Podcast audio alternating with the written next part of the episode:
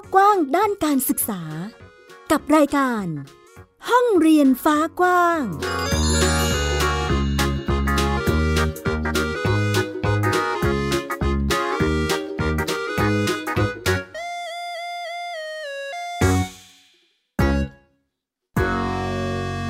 สวัสดีค่ะ คุณผู้ฟังต้อนรับคุณผู้ฟังทุกท่านเข้าสู่รายการห้องเรียนฟ้ากว้าง วันนี้กลับมาพบกับดิฉันอัยดาสนศรีเช่นเคยนะคะ วันนี้ห้องเรียนฟ้ากว้างมีหลายประเด็นเลยทีเดียวที่น่าสนใจนำมาให้คุณผู้ฟังได้ติดตามรับฟังกัน ฟังกับเราได้ผ่านทางเว็บไซต์ www.thaipbspodcast.com รวมไปถึงแอปพลิเคชัน Thai PBS Podcast ค่ะดาวน์โหลดได้แล้วทั้งระบบ iOS แล้วก็ Android เลย หรือจะฟังผ่าน Podcast ที่เป็นแอปพลิเคชันที่คุณกำลังฟังอยู่ในขณะนี้ก็ได้เช่นเดียวกันนะคะ วันนี้ห้องเรียนฟ้ากว้างมีทั้งเรื่องราวของการเรียนรู้เพื่อเอาตัวรอด การเรียนรู้เพื่อรู้จักเนื้อตัวร่างกายของเรา เพื่อป้องกันการถูกล่วงละเมิด โดยเด็กไม่ยินยอมนะคะ แล้วก็ยังมีประเด็นอื่น ๆ อีก พอเราพูดถึงการศึกษาเราลงไปมองที่ต่างประเทศกันบ้างว่าเป็นอย่างไร มีมาให้ได้ติดตามกันด้วยสำหรับวันนี้ค่ะ ไทย PBS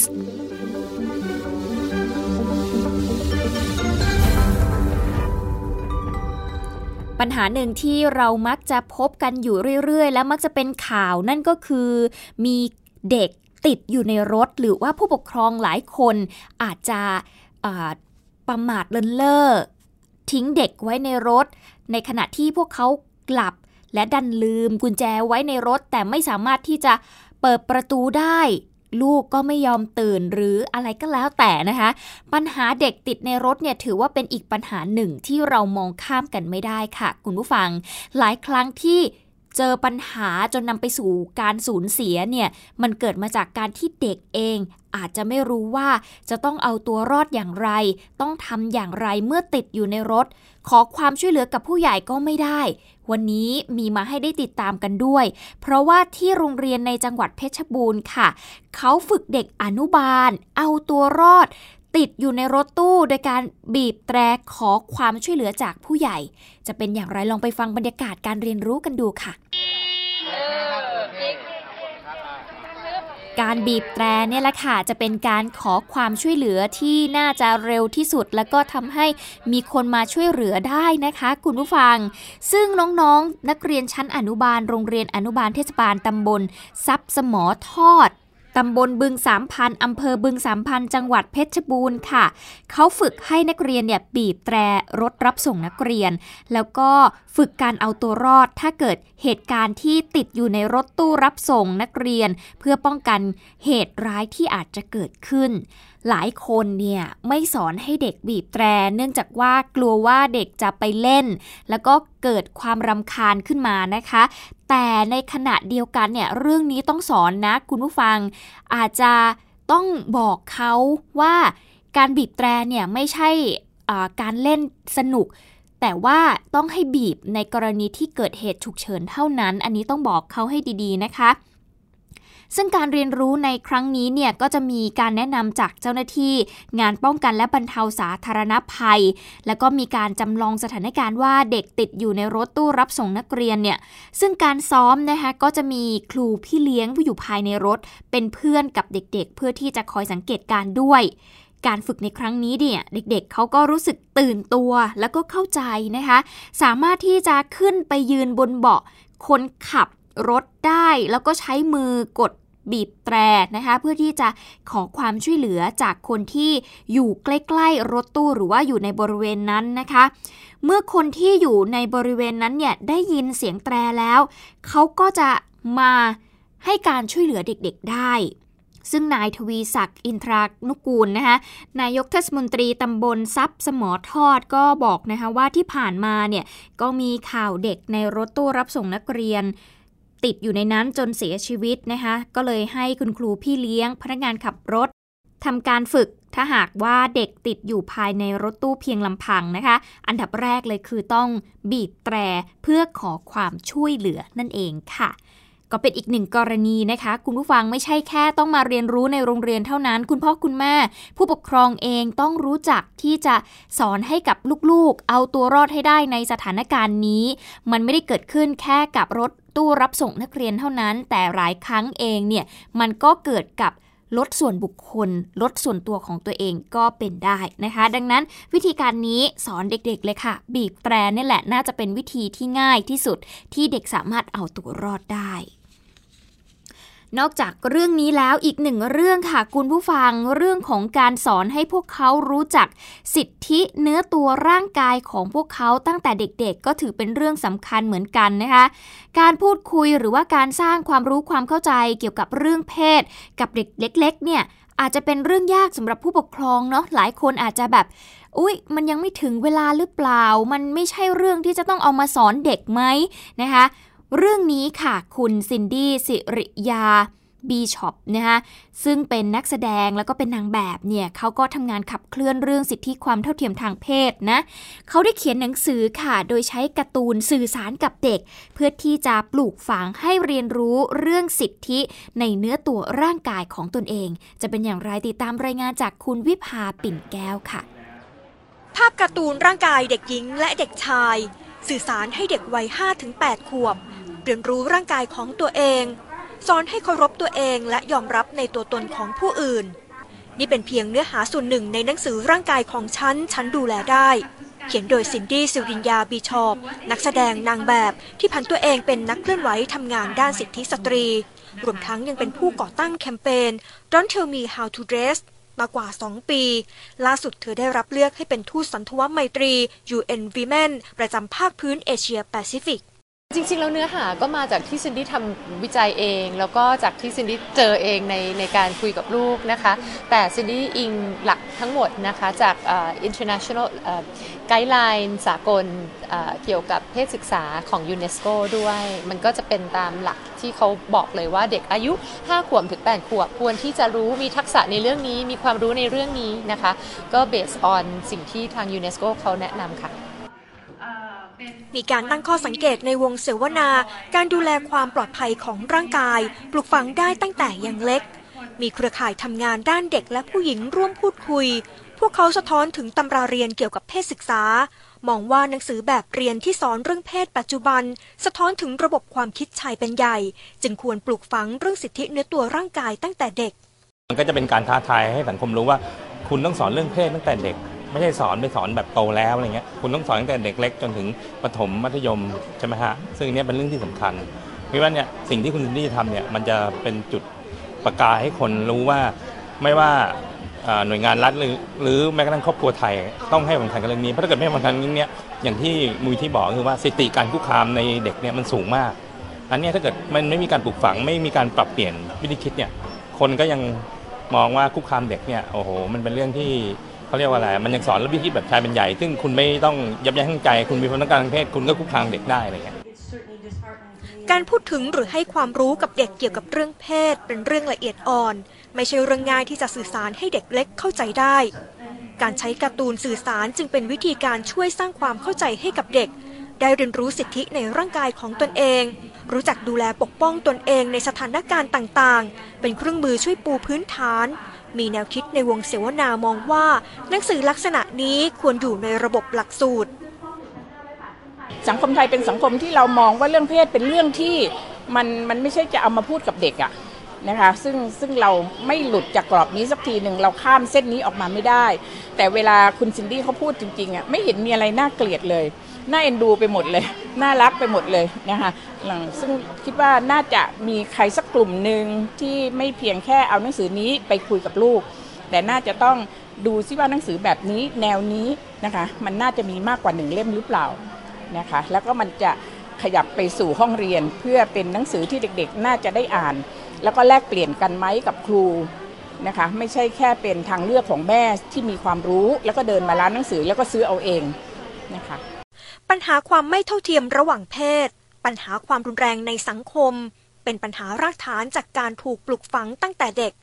นี่จึงเป็นเรื่องที่ควรให้ความสำคัญ และปลูกฝังให้เด็กได้เรียนรู้เรื่องการเคารพสิทธิทางเพศ เคารพร่างกายของตนเองและผู้อื่น เพื่อรู้จักปกป้องตนเอง ไม่ละเมิดสิทธิผู้อื่นนำไปสู่การลดปัญหาความรุนแรงในสังคม วิภาปิ่นแก้ว ไทย PBS รายงาน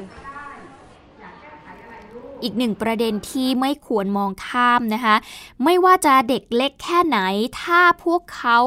เรียนรู้แล้วเริ่มเข้าใจตัวเอง เริ่มมีตัวตนแล้ว นั่นคือเริ่มเป็นวัยที่เขาจะต้องรู้เรื่องนี้แล้วนะคะ คุณผู้ฟังดังนั้นการที่จะต้องสอนสิทธิเนื้อตัวร่างกายให้เขาตั้งแต่เด็กก็ถือเป็นเรื่องที่สำคัญเหมือนกันค่ะ ไปกันที่อีกหนึ่งเรื่องนะคะ เป็นเรื่องราวของการสร้างแรงบันดาลใจ โดยการใช้กีฬาเป็นใบเบิกทางให้กับชีวิตค่ะ วันนี้พาไปดูการสร้างแรงบันดาลใจของทีมกรีธาโรงเรียนบ้านน้ำหอมที่จังหวัดตากนะคะแม้ว่าต้นทุนชีวิตจะน้อย แต่ว่าทุกคนก็มุ่งมั่นฝึกซ้อมอย่างหนักเลย เพื่อหวังจะใช้กีฬาเนี่ยแหละ เป็นใบเบิกทางที่ดีของชีวิต จะเป็นอย่างไรไปติดตามจากรายงานค่ะ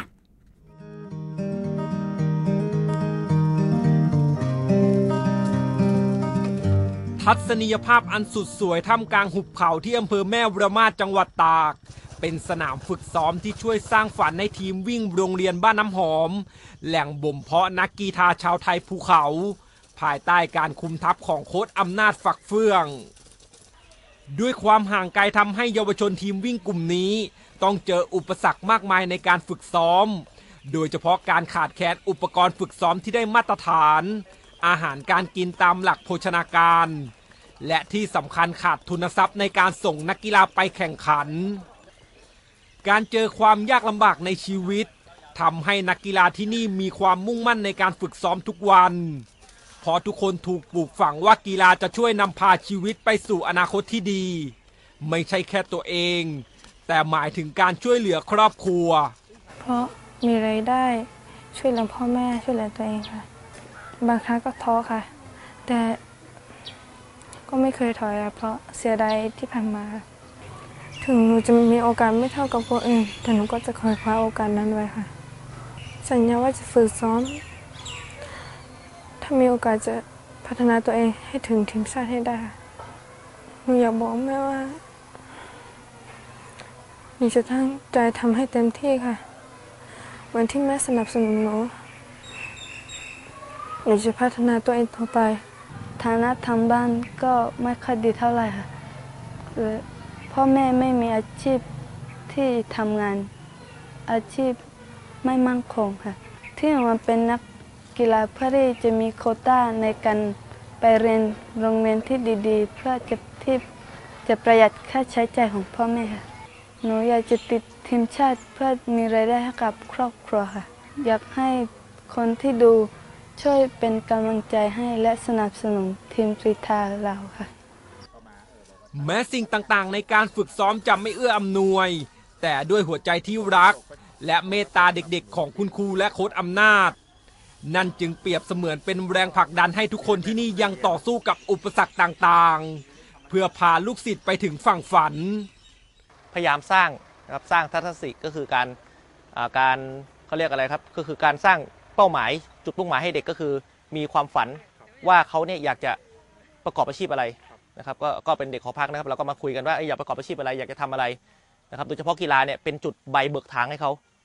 นะครับเพราะการเรียนเนี่ยของเขาเนี่ยอาจจะสู้เด็กข้างล่างไม่ได้อาจจะด้อยกว่า เพราะว่าการสื่อสารหรือการเดินทางหรืออะไรต่างๆเนี่ยนะครับเขาเขาจะช้ากว่าเด็กข้างล่าง เราก็เลยใช้กีฬาเนี่ยเป็นใบเบิกทางในการศึกษาต่อให้เขา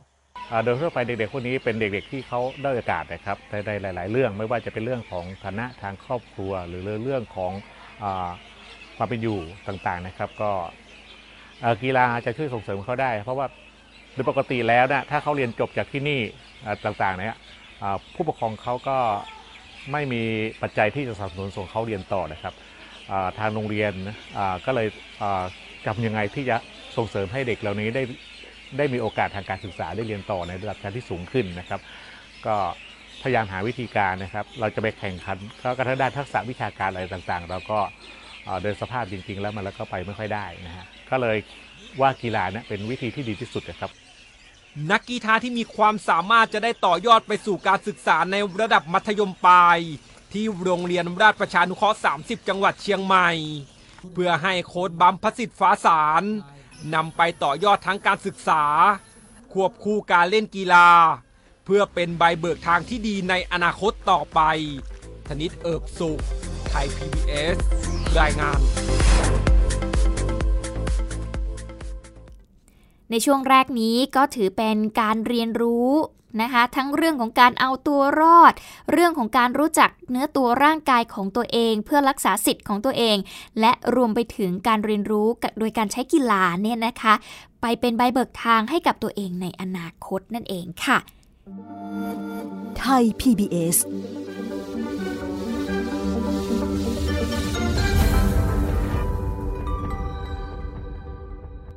เรามาติดตามการศึกษาไทยกันบ้าง เมื่อเปรียบเทียบกับต่างประเทศอย่างเกาหลีใต้ จะมีความเหมือนหรือแตกต่างกันอย่างไรติดตามกับช่วง Worldwide Education ค่ะ Worldwide Education ถ้าพูดถึงความเคลื่อนไหวในตอนนี้ก็มีหลายเรื่องเลยทีเดียวที่เด็กและเยาวชนนะคะ ออกมาเรียกร้องผ่านการชุมนุม เหตุผลใหญ่ก็คือเพื่ออนาคตของพวกเขาเอง แต่คำถามก็คือว่าระบบการศึกษาไทยเนี่ยได้สร้างความมั่นใจหรือว่าทำให้เขาเนี่ยได้เลือกในสิ่งที่เขาต้องการหรือไม่เพราะว่าปัจจุบันเนี่ยระบบการศึกษาไทยก็ยังอยู่ภายใต้การแข่งขันที่สูงมากๆนะคะ เช่นเดียวกับเยาวชนในเกาหลีใต้ค่ะ เวลานี้พวกเขากำลังเตรียมสอบกลางภาค เพื่อทำให้ตัวเองนั้นผ่านระบบการวัดมาตรฐานของตัวเอง ติดตามการฝ่าฟันเพื่อหาตัวเองภายใต้ข้อจำกัดของระบบที่ไม่เอื้อมากนัก จากรายงานของคุณรุ่งโรธสมบูรณ์เก่าค่ะ เกรดเป็นเรื่องที่สำคัญกว่าเพื่อนซะอีกเราห่วงเรื่องการสอบกลางภาคและสอบปลายภาค มากกว่าการอยู่กับครอบครัวหรือไปเที่ยว ระบบการศึกษาที่เน้นแต่การเข้ามหาลัย มันก็ไม่แย่นักหรอก แต่ต้องเรียนถึงห้าทุ่มทุกคืนมันเกินไป ยิ่งสำหรับเด็กวัยรุ่น Reach for the Sky สารคดีว่าด้วยการสอบเข้ามหาวิทยาลัยของเกาหลีใต้ หนึ่งในประเทศที่นักเรียนมปลายเครียดมากที่สุดในโลก โดยคำว่า Sky เป็นตัวย่อของสามมหาวิทยาลัยชั้นนำของประเทศที่เป็นเครื่องการันตีความสำเร็จในหน้าที่การงาน คือมหาวิทยาลัยแห่งชาติกรุงโซล มหาวิทยาลัยโคแด และมหาวิทยาลัยยอนเซ จนหมดเวลาลงทะเบียนเข้าสอบ และยิ่งใกล้เวลาสอบ ทุกคนยิ่งกระวนกระวาย และรู้สึกกังวลก่อนสอบ รู้สึกเหมือนนั่งรถไฟเหาะเลย ในแต่ละปีเด็กทั่วเกาหลีใต้มีเพียง 1%เท่านั้นที่สอบเข้าสกายได้ ที่เหลือต้องกลับไปเตรียมตัวสอบใหม่ในปีหน้า โดยไม่เลือกเข้ามหาวิทยาลัยอื่น เด็กหลายคนจึงถือครอบครัวปูพื้นฐานตั้งแต่ระดับประถมศึกษา ผลกระทบด้านสุขภาพ อัตราการฆ่าตัวตายเฉลี่ย 40 คนต่อวัน และธุรกิจติวเตอร์ที่เติบโตเป็นอันดับต้นๆของประเทศ คือผลที่ตามมา และฉุดให้รัฐบาลต้องรื้อระบบการศึกษาใหม่ทั้งหมด แม้จะต่างวัฒนธรรม แต่หลายคนที่ดูสารคดีนี้จบกลับสะท้อนว่า มีหลายอย่างที่เยาวชนของเกาหลีใต้คล้ายกับเยาวชนไทย คือความคาดหวังของสังคมต่อความสำเร็จ ชื่อเสียง และการไม่ยอมรับข้อผิดพลาด คือถ้าให้หนูพูดจริง ๆ หนู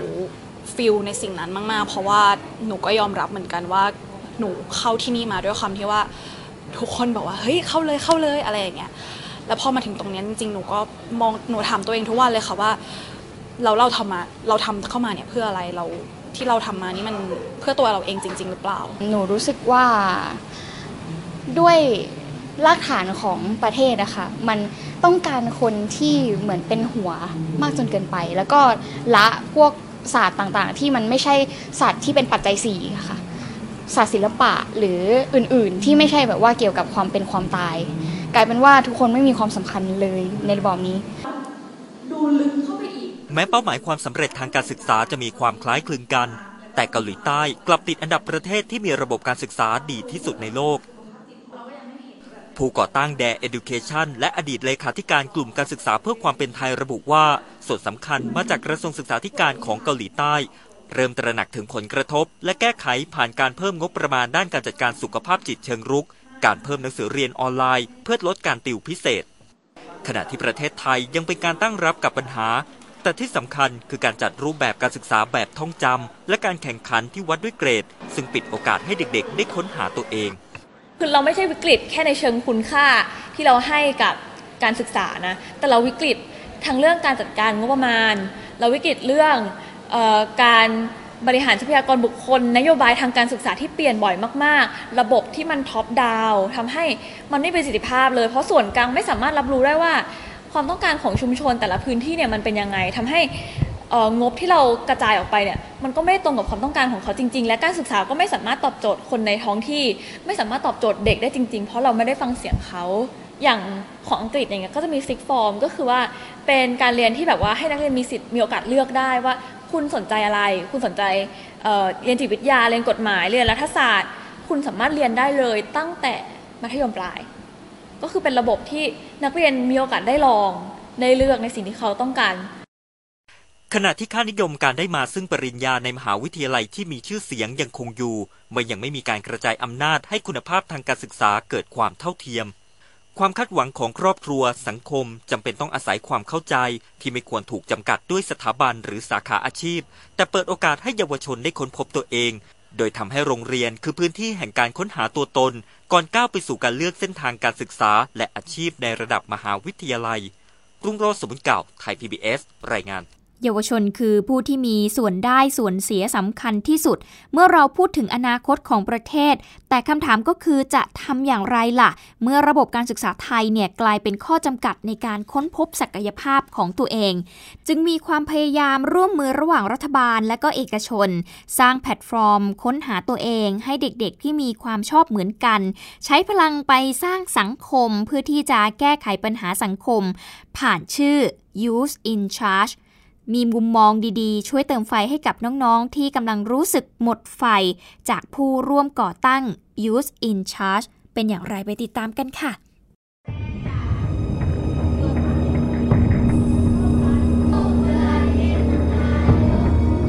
การศึกษาไทยเนี่ยยังมองว่าเด็กทุกคนเนี่ยควรจะออกมาเหมือนกันนะคะหรือเรียกว่าการ standardize นะคะทั้งๆที่จริงๆแล้วเนี่ย หลักจากที่เราเห็นนะคะเยาวชนเนี่ยออกมาสร้าง movement ต่างๆเนี่ยจริงๆเขามีความคิดความอ่านที่น่าสนใจมากๆนะคะและบางเรื่องเนี่ยล้ำหน้าไปกว่าสิ่งที่ผู้ใหญ่คาดหวังหรือคาดคิดด้วยซ้ำนะคะการที่เรา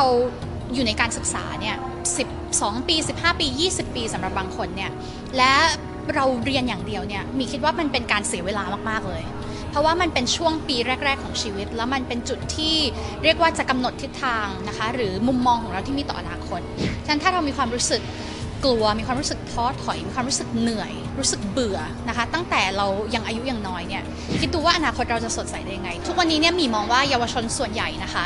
ยังมีอยู่แค่มิติเดียว ก็คือบทบาทในฐานะเป็นนักเรียนนะคะหรือเป็นนักศึกษา เป็นเหมือนฟองน้ำที่คอย รับนะคะสิ่งที่ผู้ใหญ่สอนสิ่งที่ผู้ใหญ่สั่ง สิ่งที่ผู้ใหญ่บอกเขานะคะโดยอาจจะไม่ได้มีโอกาสด้วยซ้ำที่จะมาตั้งคำถามว่าสิ่งที่เขาได้รับมาเนี่ยมันถูกต้องหรือเปล่าเขาเห็นด้วยหรือเปล่านะคะหรือเขามีอะไรที่จะเพิ่มเติมจะแอดไปไหมนะคะฉันมีมองว่าสิ่งที่เยาวชนเนี่ยควรจะมีเนี่ยคือมิติที่หลากหลายมากขึ้นถ้าเกิดว่าใน อยากให้เยาวชนเนี่ยมองว่าวัยที่ตัวเองอยู่เนี่ยเป็นวัยที่ดีที่สุดละ เป็นวัยแห่งการเรียนรู้ เป็นวัยที่ควรจะเห็นอะไรที่หลากหลาย ได้ทดลองอะไรที่หลากหลาย ทดลองในสิ่งที่ดีด้วยนะคะและเชิงสร้างสรรค์ เพราะว่ามีมีความรู้สึกว่ายิ่งเราเริ่มได้เร็วนะคะ เรายิ่งมีโอกาสเรียนรู้ได้เร็ว แล้วก็แน่นอนพอเรายังเป็นเด็กยังเป็นเยาวชนเนี่ยทุกคนพร้อมจะสนับสนุนเรานะคะและเรายังโลกเราค่อนข้างเปิดกว้าง มีอะไรที่เราต้องปรับปรุงทักษะอะไรที่เราเพิ่มเติมเนี่ยเรายังมีเวลานะคะ ฉะนั้นก็อยากจะฝากตรงนี้ว่าเรื่องของการค้นหาตัวเองเนี่ยต้องเริ่มที่เราค่ะ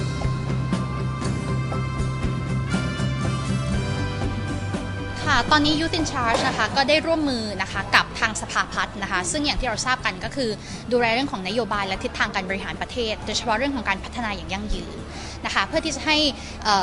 สิ่งที่เยาวชนพูดเนี่ยนะคะหรือสิ่งที่เขานำเสนอและอยากผลักดันเนี่ยสามารถที่จะไปเป็นส่วนหนึ่งของการกำหนดทิศทางของประเทศได้จริง อย่างเป็นรูปธรรมนะคะไม่ว่าจะผ่านการเป็นคณะทำงาน หรือเป็นโครงการที่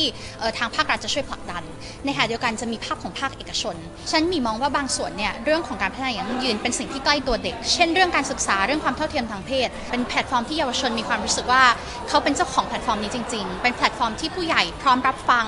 พร้อมให้การสนับสนุนพร้อมให้ความรู้ในสิ่งที่เขาไม่รู้ในขณะเดียวกันพร้อมที่จะรับฟังสิ่งที่เยาวชนเนี่ยอยากจะพูดนะคะ แล้วก็เป็นแพลตฟอร์มที่อยากจะให้เยาวชนเนี่ยมาจากทุกๆ background จริงๆนะคะ มาจากเเรื่องราวที่หลากหลายนะคะ มาจาก pain point หรือปัญหาที่หลากหลายนะคะ มารวมกันซิว่าเป็นเสียงเสียงหนึ่งของเยาวชนนะคะ อยากจะเห็นประเทศนะคะ พัฒนาไปในทิศทางใดเขาคิดว่าอะไรจะมีผลต่ออนาคตเขา อนาคตของเขา และอนาคตของประเทศจะดีขึ้นได้ยังไงค่ะ Worldwide Education การชุมนุมทางการเมืองของกลุ่มเยาวชนอาจเป็นประเด็นที่รัฐบาลห่วงใยนะคะ แต่คงไม่เท่ากับปัญหาการว่างงานของเยาวชนที่จบใหม่เป็นบัณฑิต ที่ทำให้ปีที่ผ่านมาเนี่ยมีความพยายามในการจ้างงาน ควบคู่ไปกับการให้ความรู้แล้วก็เปลี่ยนทัศนคติให้มองประเทศไทยในเชิงบวก เห็นโอกาสแล้วก็ทางลอดของประเทศนะคะ ปัญหาการว่างงานของนิสิตนักศึกษาที่จบการศึกษาแล้ว แต่ว่าไม่มีงานทำเนี่ยถือเป็นเรื่องใหญ่มากๆนะคะ และรัฐบาลเองก็ห่วงใยมากกว่าปัญหาที่นิสิตนักศึกษาเนี่ยออกมาชุมนุมทางการเมือง เป็นสาระสำคัญที่ทางรัฐมนตรีว่าการกระทรวง การอุดมศึกษาวิทยาศาสตร์ วิจัยและนวัตกรรม ได้มีการพูด ผ่านเวทีเปิดตัวโครงการยกระดับเศรษฐกิจและสังคม รายตำบลแบบบูรณาการหรือ 1 ตำบล 1 มหาวิทยาลัยนะคะ เพราะนอกจากโครงการนี้ที่รัฐบาลได้มีการจัดสรรเงินมาช่วย ก้ไขการว่างงานของนิสิตนักศึกษาบัณฑิตจบใหม่ รวมทั้งการพัฒนาทักษะใน 4 ด้านก็คือ ด้านดิจิทัลนะคะการเงินสังคมแล้วก็ภาษาอังกฤษ ควบคู่ไปกับทักษะเฉพาะด้านอื่น ๆ ที่เกี่ยวข้องกับการทำงานในพื้นที่ ยังเป็นการปรับเปลี่ยนมุมมองของเยาวชนเหล่านี้ ให้มองประเทศไทยในเชิงบวกมากยิ่งขึ้น ไปฟังเสียงของศาสตราจารย์พิเศษ อเนกเหล่าธรรมทัศน์รัฐมนตรีว่าการกระทรวงการอุดมศึกษา วิทยาศาสตร์ วิจัยและนวัตกรรมค่ะโครงการนี้ที่เราเรียกว่าหนึ่งตำบลหนึ่งมหาวิทยาลัยเนี่ยก็ยังจะช่วยฝึกเด็กอีกจำนวน 60,000 ถึงแสนห้าหมื่นคนเนี่ยให้เป็นเยาวชนที่เป็นพลังของประเทศชาติ มีความรู้แล้วก็มีทักษะในการปฏิบัติ แล้วก็ความรู้ก็หลายเรื่องก็จะเป็นความรู้ใหม่ ๆ หลายเรื่องก็จะเป็นความรู้ที่ยกระดับขึ้น เราก็คิดว่านอกจากวัตถุประสงค์ 3 ข้อข้างต้นแล้วเนี่ยข้อสุดท้ายก็คือเราจะได้เด็กที่เป็นกำลังของบ้านเมืองอีกเป็นแสนนะครับ ที่ผ่านมาโครงการ 1 ตำบล 1 มหาวิทยาลัย จ้างงานนิสิตบัณฑิต และก็ประชาชน 60,000 คน เพื่อไปทำงานร่วมกับชุมชนจำนวน 3,000 ตำบลทั่วประเทศ ล่าสุดเนี่ยเตรียมที่จะจ้างงานอีกกว่า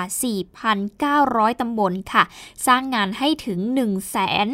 50,000 คนนะคะ โดยมีเป้าหมายก็คือ แก้ไขปัญหาเรื่องการว่างงานของเด็กๆ นี่แหละ แล้วก็ฝึกให้เด็กเป็นนักสำรวจทำ Big Data ชุมชน แล้วก็ให้เด็ก จบใหม่เนี่ยเขาได้ปฏิบัติมากกว่าที่จะไปทำทฤษฎีนั่นเองนะคะ ก็เป็นอีกหนึ่งโครงการแล้วก็เป็นอีกหนึ่งความห่วงใยนะคะจากคนในแวดวงการศึกษา แล้วก็พยายามที่จะแก้ไขปัญหานี้นั่นเองค่ะและทั้งหมดนี้คือห้องเรียนฟ้ากว้างที่นำมาฝากคุณผู้ฟังในวันนี้ ติดตามกันได้ใหม่นะคะกับการศึกษาในรูปแบบต่างๆ รวมไปถึงเรื่องราวในมิติ ที่มีมากมายเหลือเกินกับการเรียนรู้ ติดตามกันได้กับห้องเรียนฟ้ากว้าง วันนี้ อัยดาสนศรีลาไปก่อน สวัสดีค่ะ ติดตามรายการได้ที่ www.thaipbspodcast.com แอปพลิเคชัน Thai PBS Podcast หรือฟังผ่านแอปพลิเคชัน Podcast ของ iOS Google Podcast Android Podbean SoundCloud และ Spotify ติดตามความเคลื่อนไหวของรายการและแสดงความคิดเห็น โดยกดถูกใจที่ facebook.com/thaipbspodcast